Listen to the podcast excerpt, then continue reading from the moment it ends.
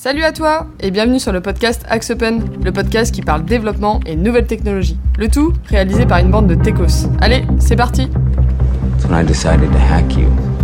Whoever's in control of the exit nodes is also in control of the traffic, which makes me. Salut à tous et bienvenue dans ce nouvel épisode du podcast d'Axe Open. Alors on va parler aujourd'hui d'un sujet qu'on a déjà évoqué par petites touches lors de nos précédents podcasts. Euh, et cette fois-ci on se lance complètement sur un podcast dédié entièrement au serverless. Alors le serverless, c'est quoi? Donc c'est un paradigme informatique euh, qui est en fait souvent mal compris, mais dont on parle de plus en plus euh, en ce moment. Et euh, voilà pour euh, un peu démystifier le, le truc. Serverless, effectivement, sa définition native c'est sans serveur, mais on va voir que c'est pas tout à fait le cas. Donc on va justement essayer euh, au mieux de débiller le sujet pour que ce soit un peu plus limpide pour tout le monde. Euh, pour tout vous expliquer, j'ai avec moi autour de la table, comme d'habitude, Philippe, Salut Arthur, Bonjour. et aujourd'hui les invités sont Thomas, Salut Nathan Salut. et Théo. Bonjour à tous Pour démarrer, on va faire une petite définition comme d'habitude. Philippe, je te laisse l'honneur. Allez, c'est moi qui m'y colle.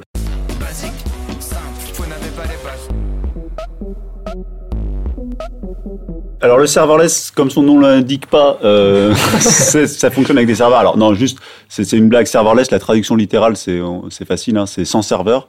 L'idée de l'idée derrière ça, c'est d'avoir euh, du code qui s'exécute sans avoir à gérer les serveurs. Donc en fait, si on devait retenir une seule définition et une définition assez simple, c'est être capable d'exécuter du code, donc du code euh, de développement, mais sans avoir à se soucier de toute la stack qui est en dessous de nous. Comment c'est arrivé, le serverless? Alors c'est arrivé de manière euh, assez récente. Finalement, ça suit un peu la trajectoire logique qu'on avait eue depuis euh, quelques années. hein. Depuis quelques années, si je remets un peu en perspective, on avait introduit euh, tout ce qui est notion de virtualisation, de est notion de conteneur et tout ce qui est dockerisation, toutes ces choses-là. Et en fait, le serverless, c'est un petit peu le dernier étage de cette fusée-là, c'est-à-dire de plus avoir à, à s'occuper du runtime. Le runtime étant ce que vous appelez votre PHP, votre Node.js, euh, votre euh, Wi-Fi, votre Java, tout ça. Ça, c'est ce qu'on runtime. Et l'idée, c'est de plus avoir ou moins avoir à s'en occuper. Et comment c'est arrivé finalement le besoin de se dire, bah, bah, tout ce qui est runtime, comme tu dis, euh, bah, on a peut-être plus envie de s'en occuper, ou en tout cas, c'est plus nécessaire de le faire en tant que, que développeur? Alors, je pense pas que la réflexion, elle se dire de, c'est pas forcément une, une réflexion d'avoir la flemme de pas s'en occuper. C'est de se dire, est-ce qu'on peut créer une façon de faire pour que ça soit plus simple de le gérer. Donc c'est plutôt dans, cette approche-là. Euh, l'idée derrière cette idée-là, c'est il faut le remettre dans la perspective du cloud. Euh, C'était l'idée de créer et de rendre à disposition de tout le monde euh, une puissance de calcul quasiment infinie à n'importe quel mec dans sa chambre. Si on reprend l'historique un peu avant 2006, avant l'arrivée de tout ce qu'on peut faire chez AWS globalement, euh, pour avoir de la puissance de calcul, pour avoir des choses à faire, eh bien, il fallait avoir des serveurs quelque part. Donc les grosses entreprises avaient la capacité de se créer des data centers. Par contre, le particulier qui voulait lancer sa startup, il n'avait pas les moyens de le faire. Et dans cette euh, mouvance-là, ils ont réfléchi à comment rendre facilement accessible euh, la possibilité d'exécuter du code. Et l'une des manières les plus simples d'exécuter du code pour un particulier, c'est d'utiliser du serverless. Et à partir de là, le mouvement a démarré et on est rentré dans cette euh, logique de virtualisation, euh, peut-être à outrance. On en discutera peut-être plus tard. Peut-être un peu trop massive.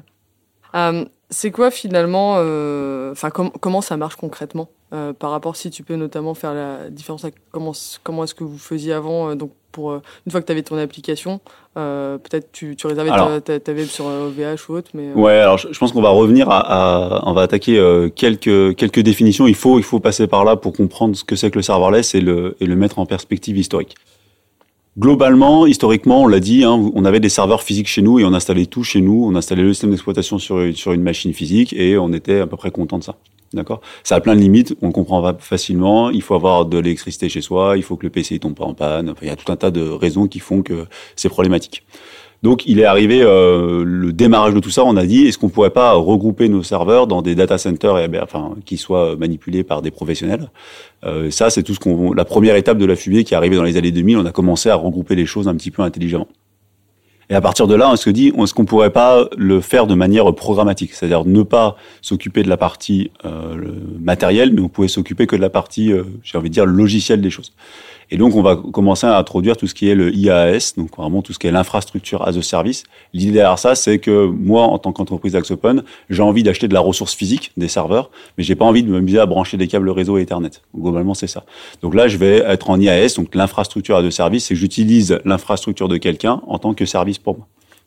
Ça, c'est la première étape. Il y a encore beaucoup de clients qui, qui sont dans cette étape-là. C'est vraiment, je vais euh, travailler euh, sur cette partie-là.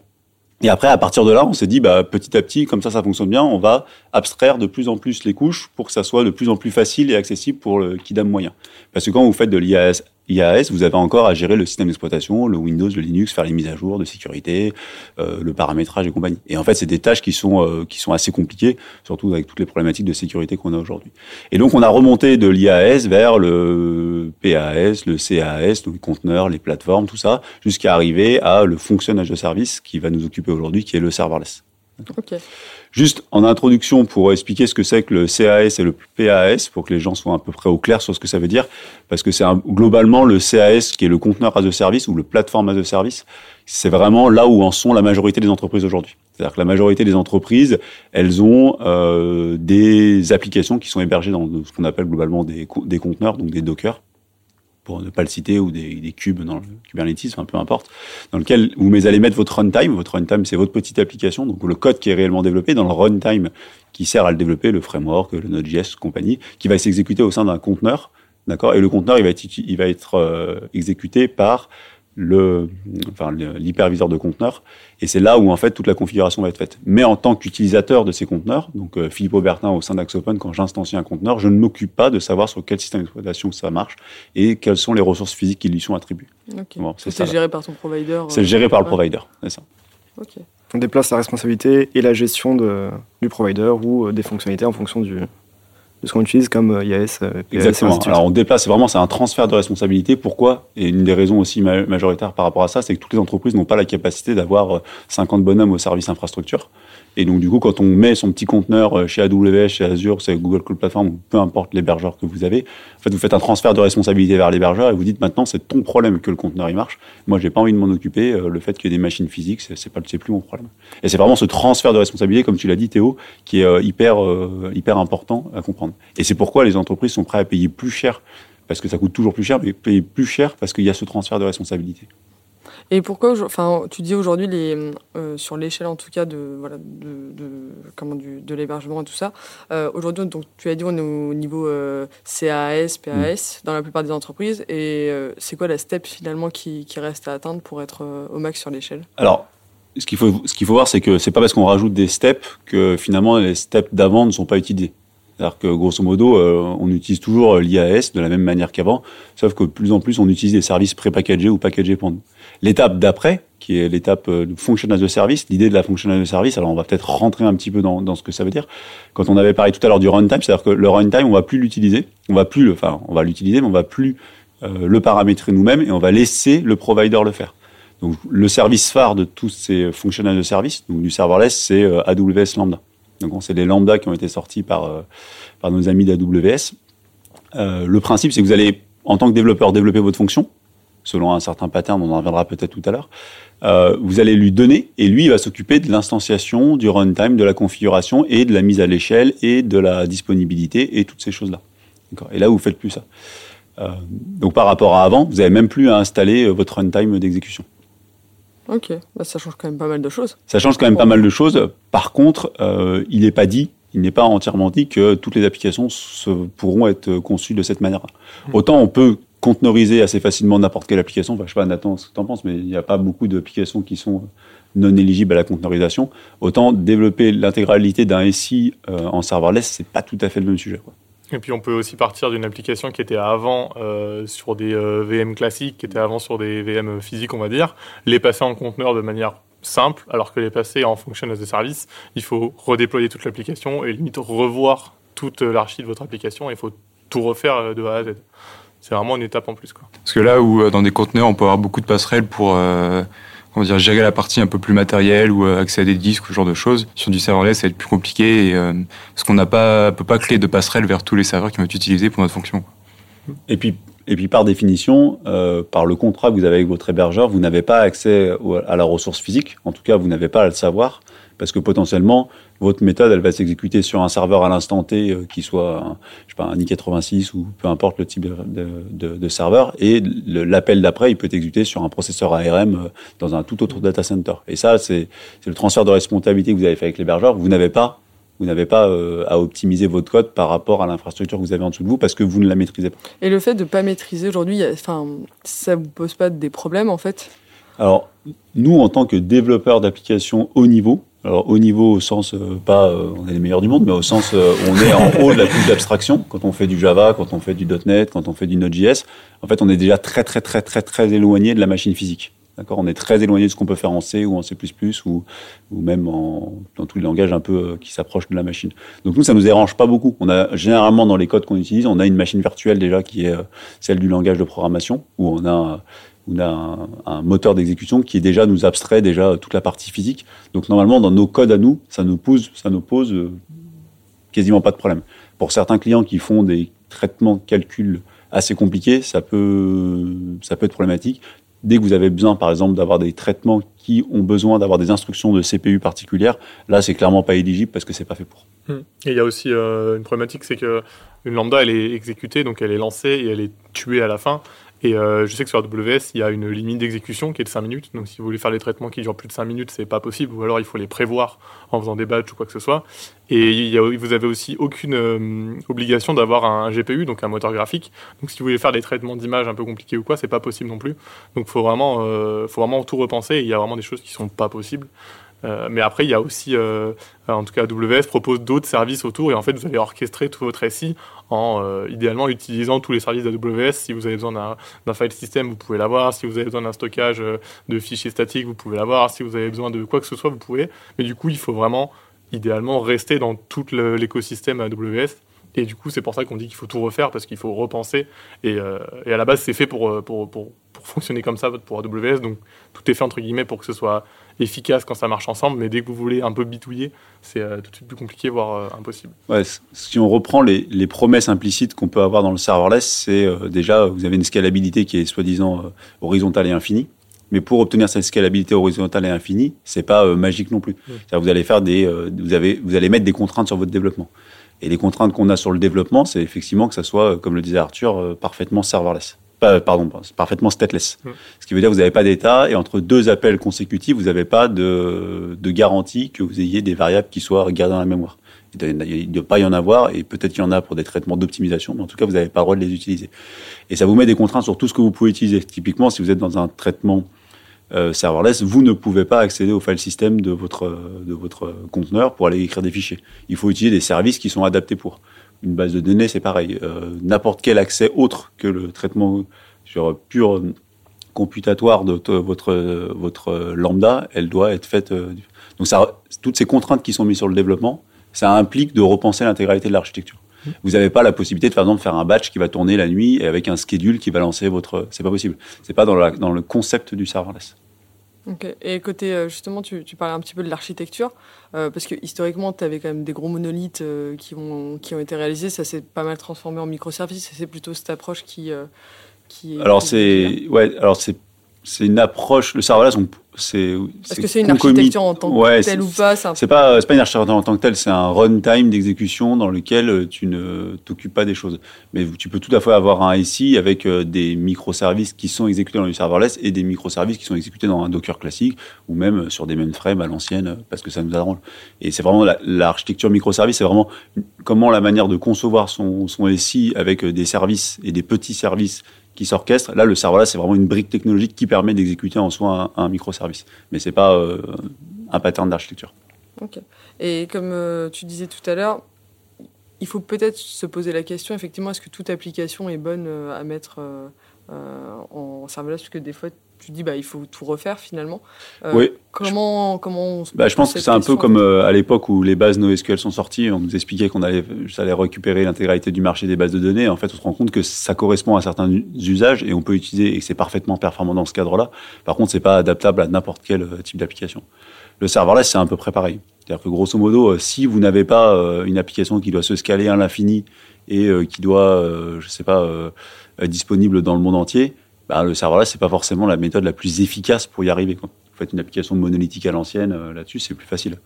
Mais par contre, si vous avez une application qui implicitement euh, doit être euh, disponible, comme je l'ai dit, dans le monde entier rapidement, ça va encaisser la charge et, être, enfin, je veux dire, parfaitement résidente. Là, ça fait du sens de l'implémenter. Et puis ça peut avoir aussi des avantages au niveau coût parce que si par exemple euh, vous avez beaucoup de périodes de, temps creux où vous avez que quelques utilisateurs et en fait vous avez des, moments où vous avez des bursts de charge où il y a par exemple 10 000 utilisateurs, et ben vous allez payer que euh, à l'utilisateur entre guillemets. Donc si vous avez je sais pas euh, 80% du temps où vous avez quelques utilisateurs, vous allez payer seulement les quelques utilisateurs et par contre quand il y aura du monde, euh, ce sera là pour encaisser et il n'y aura pas de problème de latence. Et euh, tandis que pour une, application monolithe, il va soit falloir prévoir que vous allez avoir une montée de charge et du coup augmenter le nombre de serveurs, si c'est possible, c'est pas tout le temps possible. Et en plus, vous allez payer du coup votre serveur qui tourne pour une personne. Tandis que là, vraiment, si, si personne l'utilise, l'application ne coûte littéralement rien. C'est vrai qu'en termes de, de conception, ce qu'on n'a peut-être pas forcément expliqué, c'est que le principe du serverless, c'est qu'il n'y a rien qui tourne entre deux appels. Mm. C'est-à-dire que quand vous avez une, un- alors globalement, on peut faire, euh, même si c'est pas complètement vrai, on peut faire euh, la symétrie en disant que euh, un, ça- un- une méthode lambda, ça traite des requêtes HTTP. Prenons cet exemple-là, c'est pas, on peut faire avec d'autres moyens, mais c'est globalement sur pourquoi c'est utilisé. Vous avez une requête HTTP qui arrive, vous avez un, élément réseau qui est euh, chez l'hébergeur qui est avant vous, qui va vérifier que la requête elle est conforme à tout ce qu'on peut faire, et après il va aller chercher une instance de quelque chose pour exécuter votre code. D'accord? Donc soit vous avez déjà une instance qui tourne, et auquel cas il va la réutiliser, il y a une espèce de chez AWS de cache des instances, soit sinon il va en instancier une. C'est pas magique, hein, derrière, ça utilise des Docker, euh, toutes les stacks technologiques dont on a parlé avant, ça ne les remplace pas, c'est juste que le transfert de responsabilité. Donc ça va instancier euh, un bout de Docker qui n'existe pas, instancier votre code, passer la requête, traiter la requête, faire la réponse, et après désinstancier ou désallouer les ressources qui ont été utilisées euh, pour le traitement. Donc c'est ça la manière dont ça fonctionne. Et effectivement, le mode de facturation est implicite et euh, et qui est en fait aussi une révolution dans la manière dont on facture les services informatiques, c'est qu'on est facturé généralement au temps CPU. Globalement, euh, le calcul c'est ça, c'est euh, le nombre de secondes que, que dure votre traitement, euh, avec un petit delta sur la RAM si vous utilisez plus ou moins de RAM, mais globalement c'est à l'usage. Et donc si vous avez euh, une application qui est utilisée très peu souvent, et dans le SI, il y a beaucoup d'applications qui sont appelées euh, 3 4 fois par jour pour intégrer un client. Là, ça fait vraiment du sens en termes euh, de, de, de j'ai envie de dire, de performance économique de, de se tourner vers ce type de situation. J'allais dire, vous avez déjà fait le comparatif par rapport à une, une application qui était historiquement. euh, en Alors, c'est c'est hyper compliqué à Ouais. comparer les prix parce que d'un côté, vous avez un prix fixe qui est la machine que vous réservez et de l'autre côté, vous avez une facturation à l'usage. Donc, c'est assez complexe de faire des comparatifs. Néanmoins, dans tous les cas d'usage qu'on a pu voir dans le, dans le cadre où on, on faisait bien les choses en termes de serverless, on avait des facturations qui étaient bien moindres dans le serverless.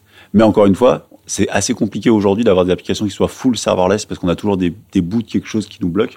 Et donc, on a toujours des, cette facturation un peu mixte qui est, euh, assez complexe finalement Ouais, c'est à- à, compliqué. gérer. Quoi. Et puis ça peut aussi vite, euh, vite partir et en- être hors de contrôle si jamais, euh, je sais pas, n'importe quoi, vous avez une application qui est ouverte au public et vous êtes en serverless et d'un seul coup il y a un pic d'utilisateurs, et ben vous allez payer à la consommation. On Mm. peut facilement se retrouver avec des factures euh, astronomiques alors qu'en plus euh, AWS ne va pas vous empêcher de vous facturer. Donc euh, si jamais vous allez utiliser 2000 euros, Il n'y a pas de limite. euh, sauf Après, si vous mettez vous-même des- une limite, voilà, c'est ça. Sauf si vous bloquez vous-même, et il vous facturera 2000 euros, il vous facturera 10 000 euros, il a, il a pas de pitié entre guillemets. Euh, mais donc il faut faire attention quand on fait du serverless, quand on utilise des services comme ça qui peuvent être utilisés à, À l'infini, l'usage. entre guillemets, à l'usage, c'est de bien mettre les limites euh, pour pas se retrouver avec des mauvaises surprises à la fin du mois. Euh, même si, euh, dans tous les cas, elle est utilisée, donc elle est utilisée. Elle est utile. Et, euh, et, et ce qu'il faut voir par contre, c'est que la, la promesse est quand même au rendez-vous. C'est-à-dire que si euh, nous on a des clients par exemple qui passent à la télévision, quand on passe à la télévision, on sait que même si c'est pas forcément le média utilisé le plus euh, actuellement, bah, on a des pics d'usage qui sont euh, x50, x100. Et faire un pic d'usage de x50, x100 avec des méthodes à l'ancienne, avec des serveurs, c'est hyper compliqué. Là, au moins, vous avez un truc qui répond à la charge et c'est c'est euh, nos amis de, de l'hébergeur AWS ou Azure qui s'occupent de faire euh, cette montée en charge. J'allais dire, depuis tout à l'heure, on parle que AWS, parce que Alors, pas ouais. mal, mais il y a aussi Azure et GCP. Enfin, Oui, alors, c'est il y a- plus gros. Aujourd'hui, on peut faire. Alors, c'est vrai que c'est une question qui, qui revient souvent chez les clients. C'est on peut faire du serverless en dehors des grands hébergeurs type AWS, type Azure, type euh, Google Cloud Platform. On peut le faire. Ouais. On peut. C'est pas compliqué en soi de- d'installer des pas des frameworks, mais des runtime qui permettent de faire du serverless en interne. Sauf que quelque part, on perd la promesse du serverless parce que vous êtes limité par la capacité de vos machines physiques que vous avez à vous, et vous perdez cette facturation qui est à l'usage. Et en gros, euh, toute la, toute la, j'ai envie de dire le le L'intérêt ouais l'intérêt et puis la, la promesse elle est plus ou moins tenue. Par contre, ça peut être tout à fait le cas quand vous êtes une grosse boîte et là il faut vraiment être une grosse boîte pour le faire parce que vous avez une logique de mutualisation de moyens. Ça peut être intéressant quand vous vous appelez euh, euh, de, de- bon, je vais pas citer de nom, mais des très gros clients de monter votre infrastructure de serverless à destination de tous les services de votre entreprise qui pourront exécuter du, du code chez vous. Mais la majorité des cas, c'est pas le cas. Vous avez plutôt intérêt à vous retourner vers un- des gros hébergeurs là-dessus. Et donc les trois les plus connus à ce jour, c'est AWS. Ouais. Alors AWS est, est 100 km devant sur la partie euh, sur la partie lambda. Euh, Azure maintenant a rattrapé un peu son retard en termes de choses et Google Cloud Platform aujourd'hui c'est anecdotique chez, dans les entreprises en tout cas en France. C'est très anecdotique. Donc ils ont des services qui fonctionnent bien, mais c'est un peu moins- c'est un peu moins le cas. On l'utilise surtout pour faire de l'authentification Ouais. avec Google, donc on est un peu obligé de l'utiliser, mais euh, niveau. Pour, pour info, en 2020, pendant le confinement, la moitié des applications qui étaient développées sur AWS, elles étaient faites en serverless. Donc pour vous donner euh, une idée de la progression. Alors évidemment, c'est restreint à ce que fait AWS, c'est-à-dire du cloud public à destination de startups et compagnie, mais euh, c'est pour vous dire que le serverless, c'est pas juste une, euh, une lubie, quoi. C'est vraiment un mouvement qui est en train de prendre de l'ampleur. Et euh, par rapport au temps de, de traitement, là où on aurait une, une instance qui tournerait en continu, lorsqu'on fait un appel sur un lambda, est-ce qu'on a des différences au niveau de- du temps que mettrait euh, la lambda à récupérer l'instance euh, pour exécuter le code? Ouais, alors eff- effectivement, là, ce que tu, ce que tu prêches, je sais pas si je- on n'est pas en train de spoiler le, le plan de Camille, mais euh, il y a, y plusieurs. Le c'est plan, bon? le plan est parti en vrille. euh. Bon. Le, le, les principaux points négatifs des lambda, euh, il y en a, il y en a, il y en a, il y en a quand même un, un certain nombre, et en particulier, il y a le call start. Le call start, c'est quoi? C'est le fait que quand vous allez démarrer une instance, ça prend du temps de démarrer une instance, et ça prend d'autant plus de temps que le framework que vous utilisez n'est pas optimisé pour faire du démarrage rapide. Ça veut dire quoi? Ça veut dire que quand vous vous, vous, envoyez une requête HTTP sur une méthode serverless, grosso modo, il va faire la première chose, c'est qu'il va démarrer un Docker qui correspond à votre euh, votre euh, votre code, et après il va lancer un runtime, récupérer votre code et exécuter le code de votre le, code que vous avez développé. Donc si vous avez normalement les débarrages de Docker et tout maintenant c'est assez optimisé et ça démarre euh, quasiment en, quelques millisecondes, donc ça démarre vraiment très très rapidement. Par contre le framework que vous allez mettre en place, lui, il peut mettre du temps à démarrer. Typiquement si vous utilisez des frameworks qu'on utilise euh, quasiment tout le temps Spring Boot, Spring Boot a un temps de démarrage qui est euh, pff, gigalong. Quoi. Euh, parce que ça n'a jamais été pensé pour être optimisé. Le principe de Spring Boot, par exemple, c'était de faire de l'introspection de toutes les classes pour que ça soit simple à configurer et il faisait toute cette configuration-là au démarrage de l'application. Donc vous avez un temps de démarrage qui peut, sur Spring Boot, sur des grosses applications, prendre une, deux, trois minutes. Donc là, typiquement, bah, votre requête, elle va pas être perdue, mais elle va être handle pendant euh, trois minutes avant d'être passée au processeur qui va traiter la requête. Et c'est pour ça qu'on peut se poser des questions, et je pense que ça sera dans les discussions après, de quelles sont les bonnes technologies pour faire du serverless. Toutes ne sont pas capables de faire du serverless. Même si, intrinsèquement, on est capable d'exécuter n'importe quel type de code dans un runtime de serverless. Tu peux répondre à la question que tu viens de te poser sur les technologies, justement, parce que c'est vrai que c'est un, c'est un sujet, il y a des technologies. Je fais qui- tout aujourd'hui. Non, mais-. Alors, euh, quand on fait du serverless, effectivement, ça, il y a plusieurs choses qu'il faut prendre en compte. Comme on l'a dit euh, tout à l'heure, il y a des problématiques technico-techniques, c'est-à-dire que euh, on est dans un environnement avec de la mémoire assez faible. On utilise peu de mémoire parce que pour démarrer vite, il faut peu de mémoire. On a des problèmes de call start, il faut qu'on démarre le plus rapidement possible, et on a des problèmes de temps d'exécution. Et ces trois, ces trois choses font il y a techno y a des technos qui sont plus ou moins bonnes pour faire du serverless. Sachant que, comme on l'a dit tout à l'heure, pour rappel, on est facturé à l'usage. Donc ça veut dire que même si on disait, bah, on s'en fout du démarrage qui est lent, euh, c'est pas très grave si ma requête est lente. Si vous mettez trois minutes à démarrer, deux minutes à faire l'exécution de votre code et une minute à désallouer la ressource, vous êtes facturé cinq minutes. Donc ça fait euh, par un appel quelque part, on s'en fout parce que j'ai- alors j'ai pas les tarifs de- des appels de WS, mais c'est euh, en, mi- en, en millième de centime par seconde. Donc c'est vraiment très très faible. Mais si vous multipliez par euh, 500 000 appels, ça coûte vite cher. Donc ça, fait euh, se poser des questions, un, d'architecture, de comment on organise pour faire moins d'appels, et comment les appels sont efficients, et après d'optimisation des appels et de- du choix de la bonne technologie. Donc il y a, enfin, en informatique, il y a je sais pas, des centaines de milliers de, de langages de développement et de frameworks, et quand vous faites la combinaison de tout ça, ça commence à faire beaucoup. Donc par contre, avant on s'en foutait, et là on est en train de se poser des questions.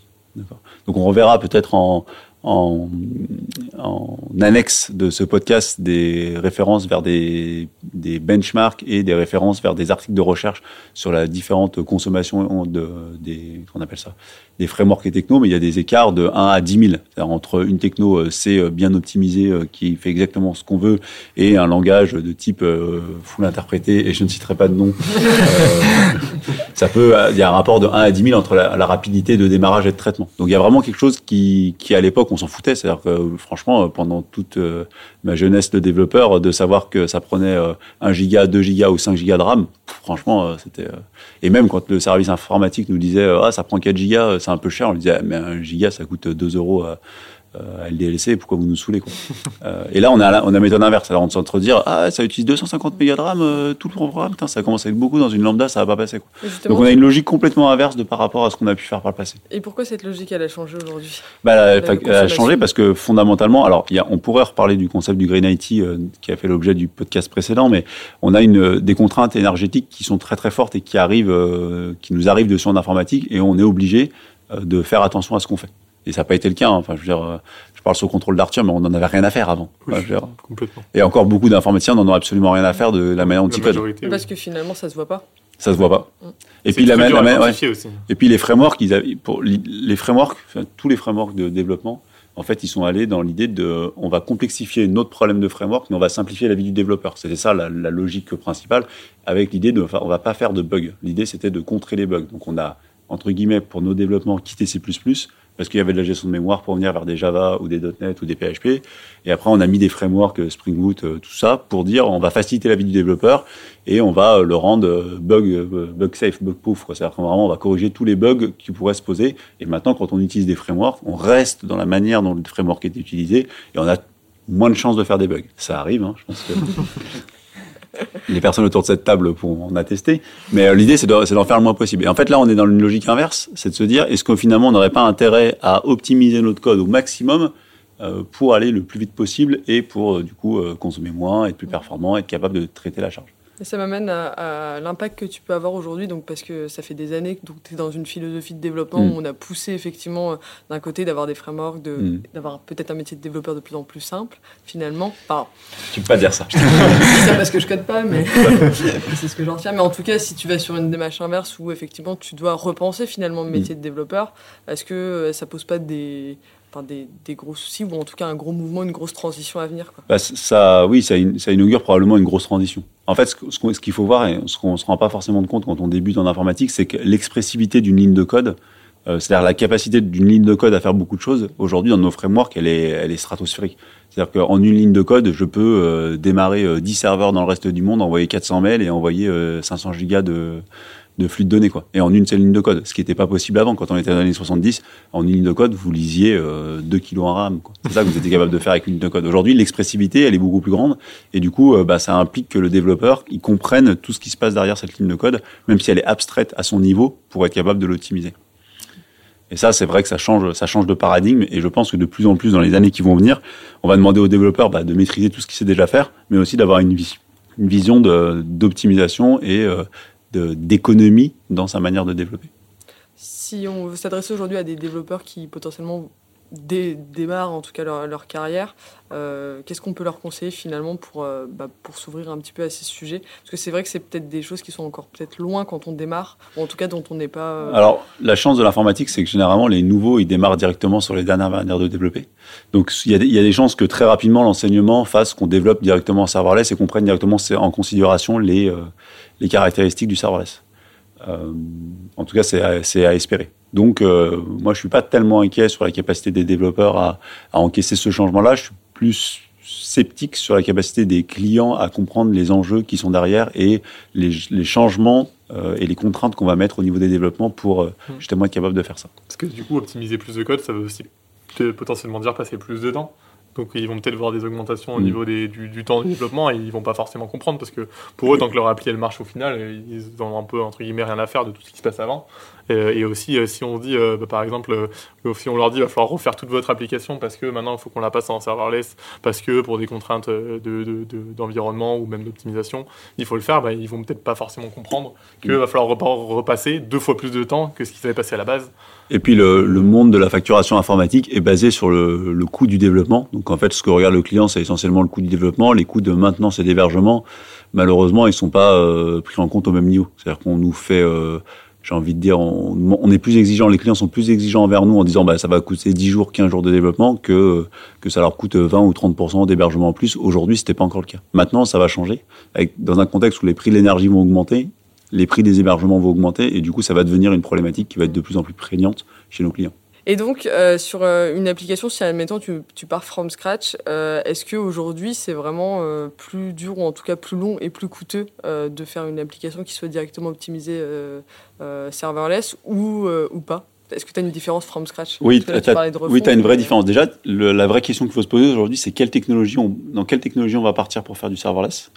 Ça, aujourd'hui, c'est pas net. Pourquoi c'est pas net? Parce que c'est des technologies qui sont récentes et comme toute technologie récente, il y a un, bouillonnement d'idées, bouillonnement de frameworks, bouillonnement de manières de faire. Il n'y a pas encore, euh, euh, comme on peut avoir en JavaScript dans les langages, euh, dans les frameworks, j'ai envie de dire front, on a des gagnants. Là, aujourd'hui, il n'y a pas vraiment de gagnants entre les différentes manières de faire, donc c'est assez dur. Donc, il y a déjà un choix technologique qui est pas simple à faire.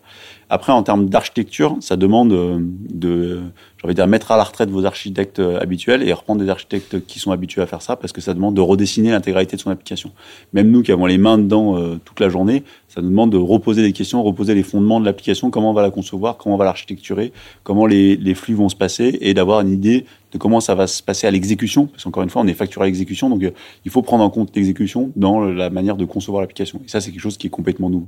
Pour les clients qui voudraient, euh, en tout cas qui commencent à s'interroger sur euh, toutes ces questions, euh, on peut leur conseiller de commencer par où en fait? Euh, parce que Alors- j'imagine que c'est un chantier quand tu as un SI avec, euh, je sais pas, des centaines d'applications, tu démarres par où quoi? Tu démarres pas, tu démarres pas par le cœur du SI. Déjà, la, base, c'est de se, faire la main sur des traitements périphériques. Parce que ce qu'on peut dire aussi sur le serverless, c'est que c'est très utile pour du développement jetable.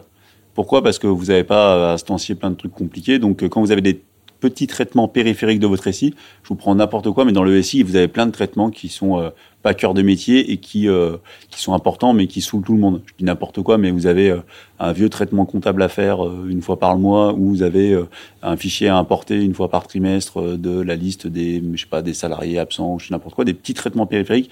Là, vous pouvez faire du quick and dirty avec du serverless parce que vous allez pouvoir coder très rapidement, exécuter votre code, et à la fin des fins, si vous en avez plus un, vous pouvez le jeter. Donc, euh, moi, je conseille de se faire la main sur ce petit traitement-là, de se faire une idée, de voir comment vous allez monter votre équipe de développement, comment vous allez penser à le faire évoluer, comment vous allez penser à former les gens. Donc ça, c'est très très bien d'utiliser les petits traitements périphériques.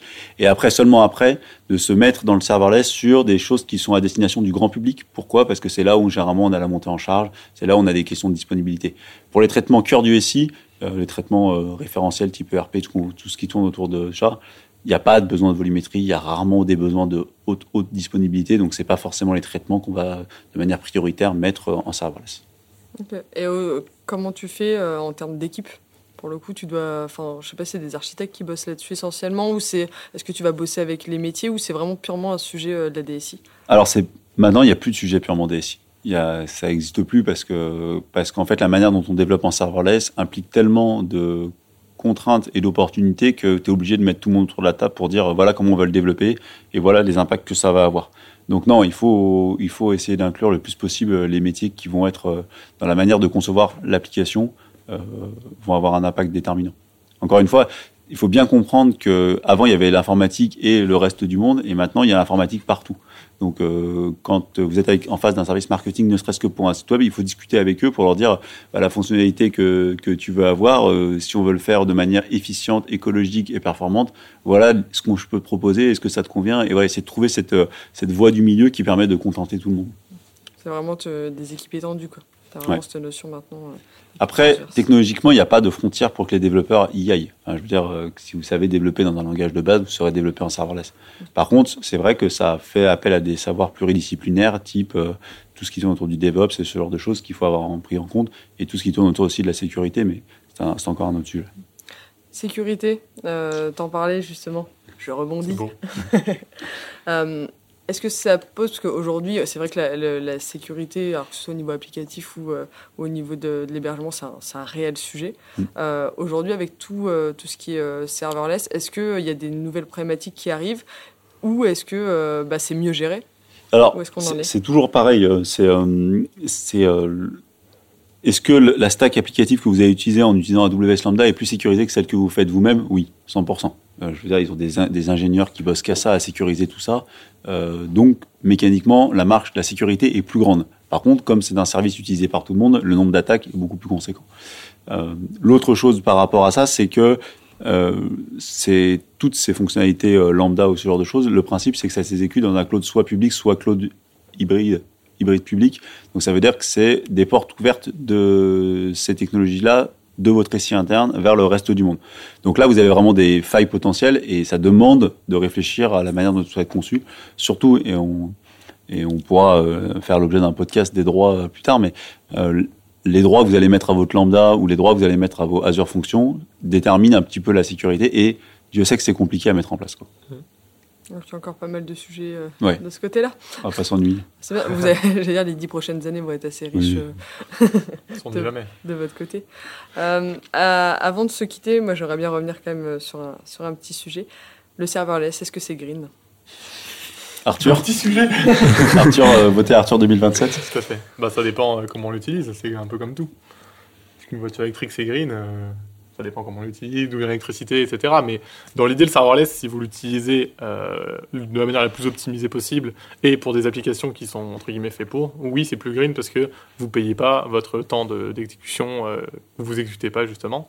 Euh, après, euh, si vous utilisez des services partout, des allers-retours euh, vers d'autres services, que vous l'exécutez plusieurs fois, que vous faites des appels dans des appels, ça peut être moins green parce que, comme dit Philippe, on, instancie des Docker où on récupère, on télécharge des packages, on récupère des données un peu partout qui sont pas forcément sur le même data center. Donc, on, peut, on peut avoir une lambda qui s'exécute en France une qui s'exécute en Angleterre, et donc on va devoir faire des transferts, etc.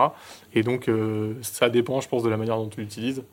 Euh, je sais pas, Philippe. si Ouais, moi, je pense que la, le vrai côté green des choses, c'est la sobriété, c'est-à-dire d'essayer de faire le moins de choses possible et de le faire le mieux possible.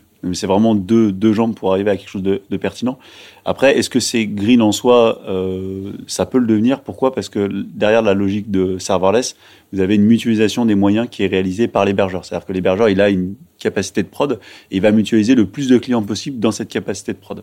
Donc ça veut dire que si Axopen fait tous ses développements en serverless, et que le temps d'exécution de ce traitement est assez court, en fait, on va va pas créer des nouvelles machines physiques pour Axopen, et les machines qui vont être utilisées par Axopen seront utilisées par d'autres SS2I qui mettront leurs applications ou d'autres clients finaux. Donc là, il y a une logique de mutualisation de moyens, et si on, on rentre tous dans cette logique, on peut sensiblement réduire l'impact énergétique et l'impact des ressources utilisées pour le traitement de nos applications. Quand vous utilisez, vous utilisez une machine physique, ce qu'il faut avoir en tête, c'est que 98% du temps, Elle sert pas elle, elle fait rien en fait. Elle est en idle et euh, elle a des vagues de traitement euh, qui tournent de, de sécurité, mais elle, elle ne fait rien. Et donc euh, tout ce rien consomme énormément d'énergie sur un data center. Donc si on arrive tous collectivement à travailler à la mutualisation de nos moyens, avec les contraintes qu'on a pu citer jusqu'à présent, on a des chances de réduire notre impact. Mais le meilleur, le meilleur écologie, c'est de pas faire d'appel, donc de limiter au maximum ce qu'on fait là-dessus. D'arrêter l'informatique. Voilà. Le plus green, ce serait de pas avoir de SI, mais. C'est ça. Mais voilà, mais en tout cas, on peut, on peut faire en sorte d'avoir un SI qui est la plus petite empreinte. Et aujourd'hui, si on n'est pas, on travaille pas comme des salauds, on peut vraiment euh, réduire. Et quand on dit réduire, on parle de réduire de, de, de 1 à 1000, quoi. Ouais. Entre un truc qui est bien fait et un truc qui est mal fait, c'est de 1 à 1000 les rapports. Donc, euh, il faut y aller, quoi.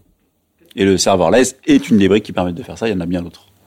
On se donne rendez-vous du coup dans quelques années pour, euh, pour reparler du sujet. Quand Arthur aura pris sa retraite. Exactement. C'est ça. À mon époque, À l'époque, on faisait du ça, vous vous rappelez, c'est nul maintenant. Ah, il y aura peut-être des nouvelles aura choses qui, qui viendront C'est ça. jusqu'à là. Quoi. En tout cas, merci pour, euh, pour vos avis sur, euh, sur le sujet. Euh, on va passer au traditionnel coup de gueule. Coup de gueule. Thomas.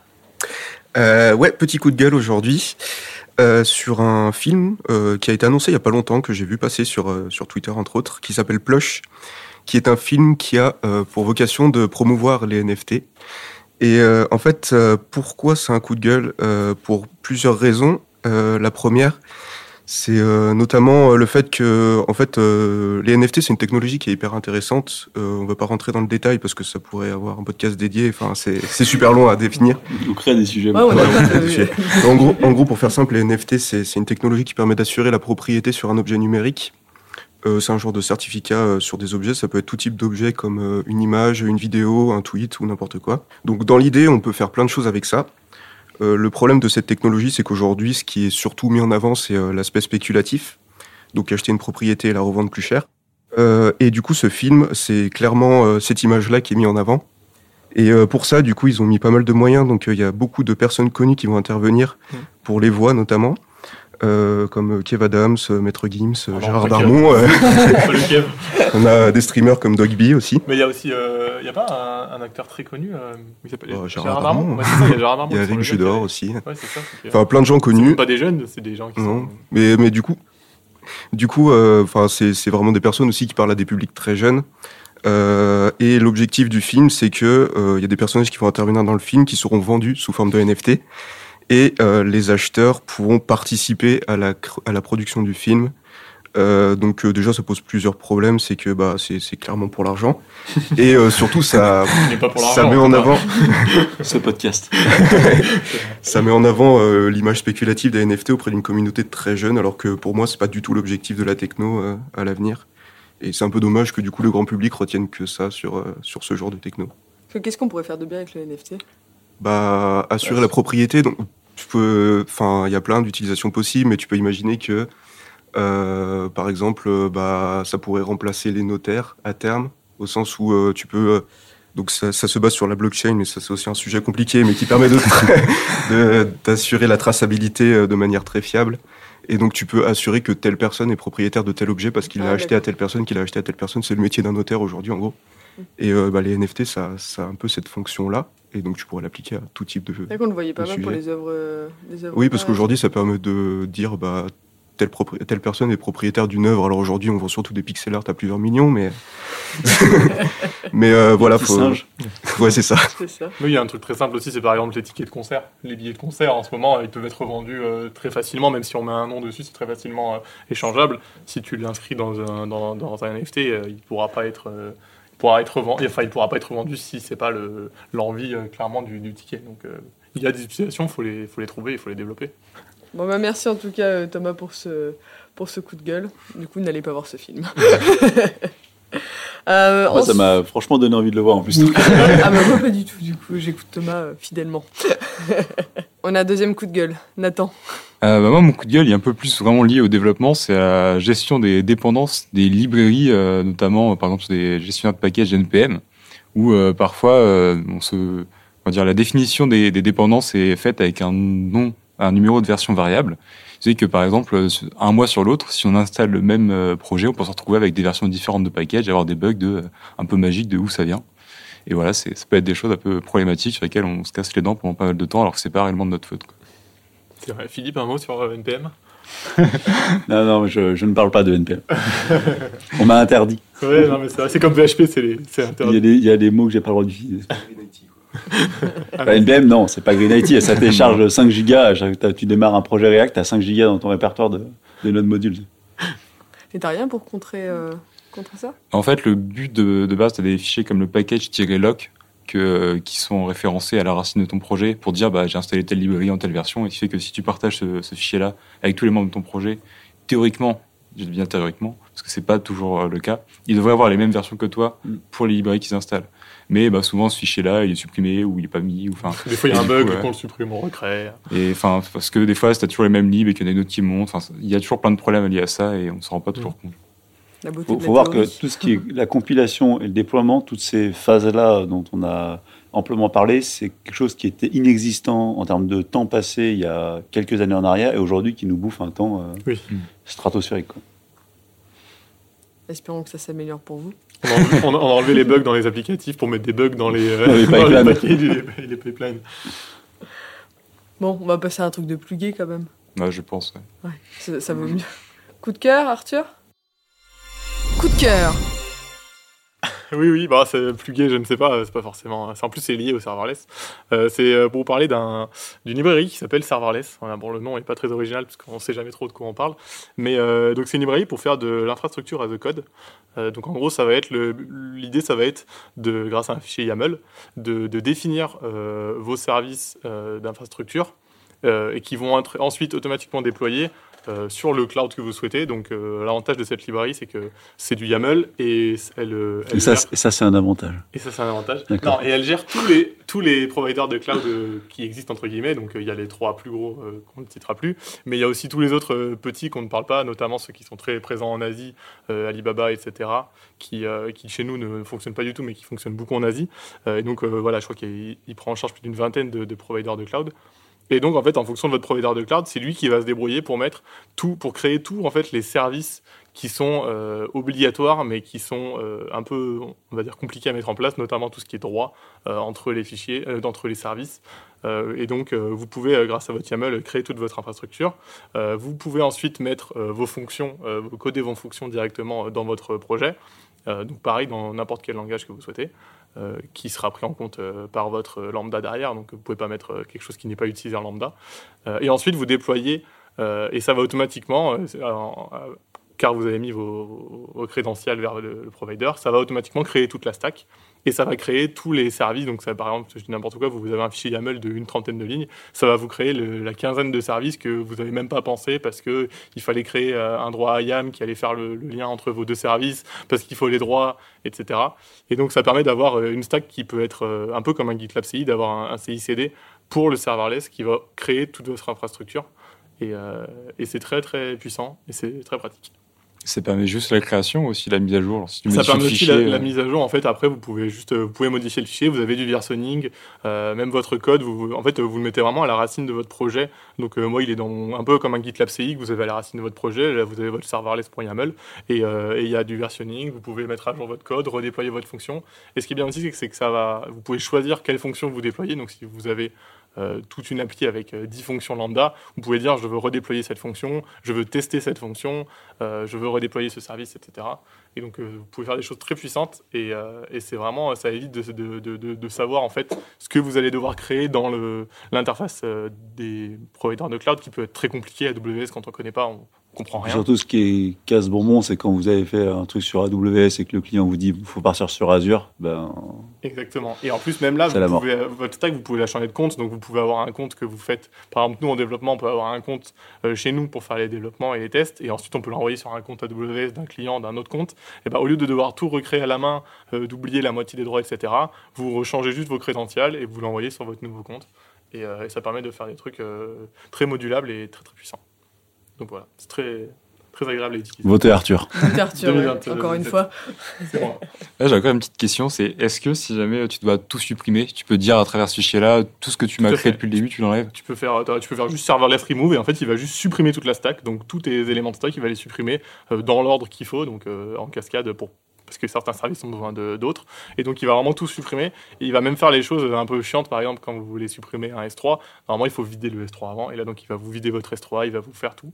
Et donc vous pouvez juste faire en fait euh, serverless deploy, il va tout vous recréer. Et si vous à la fin de votre journée vous voulez pas payer ou vous avez fini vos tests, vous faites remove et votre stack elle disparaît. Et, euh, euh, donc voilà, moi j'ai testé sur AWS, c'est très efficace. Et normalement, c'est prévu pour faire sur tous les clouds, tous les gros clouds en tout cas. Voilà, Vive serverless. Et serverless. vive Arthur. Serverless avec le serverless. Ça marche. Merci Arthur pour, euh, pour ce coup de cœur. On va passer à la dernière rubrique avant de se quitter. L'actu des techos. À toi Théo.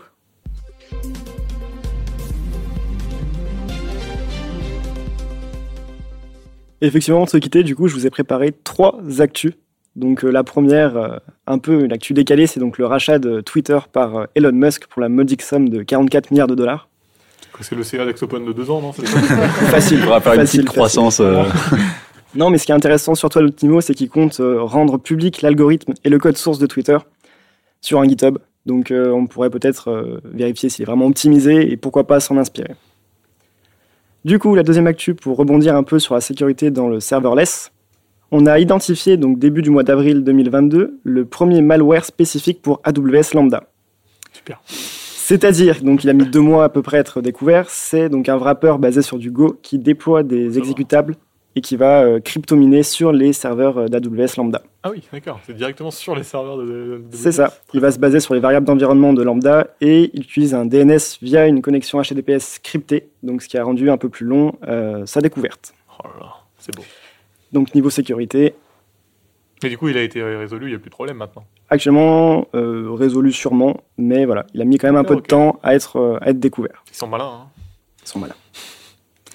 Et euh, donc la dernière euh, actualité, euh, un peu plus euh, tranquille, on va dire, euh, ça va être la dépense mondiale de l'informatique estimée par l'Institut Gartner. Je vais vous demander un chiffre, un prix exactement.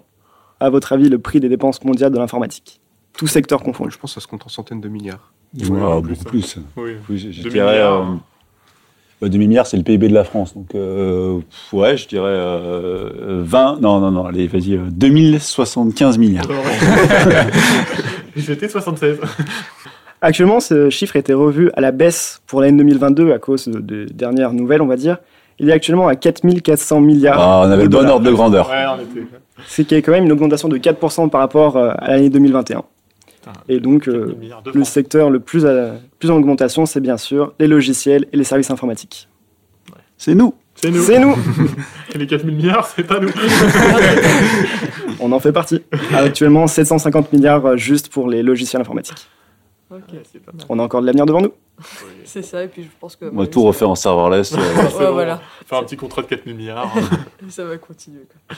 Ok, bah écoute, merci pour, euh, pour ces actus Théo. Et puis bah merci à tous pour avoir participé euh, à ce podcast. Et puis bah on se retrouve bientôt pour euh, de nouveaux sujets maintenant qu'on on a été créatif aujourd'hui et qu'on a plein d'ouvertures finalement pour les prochains podcasts. Merci et salut Salut Salut. Salut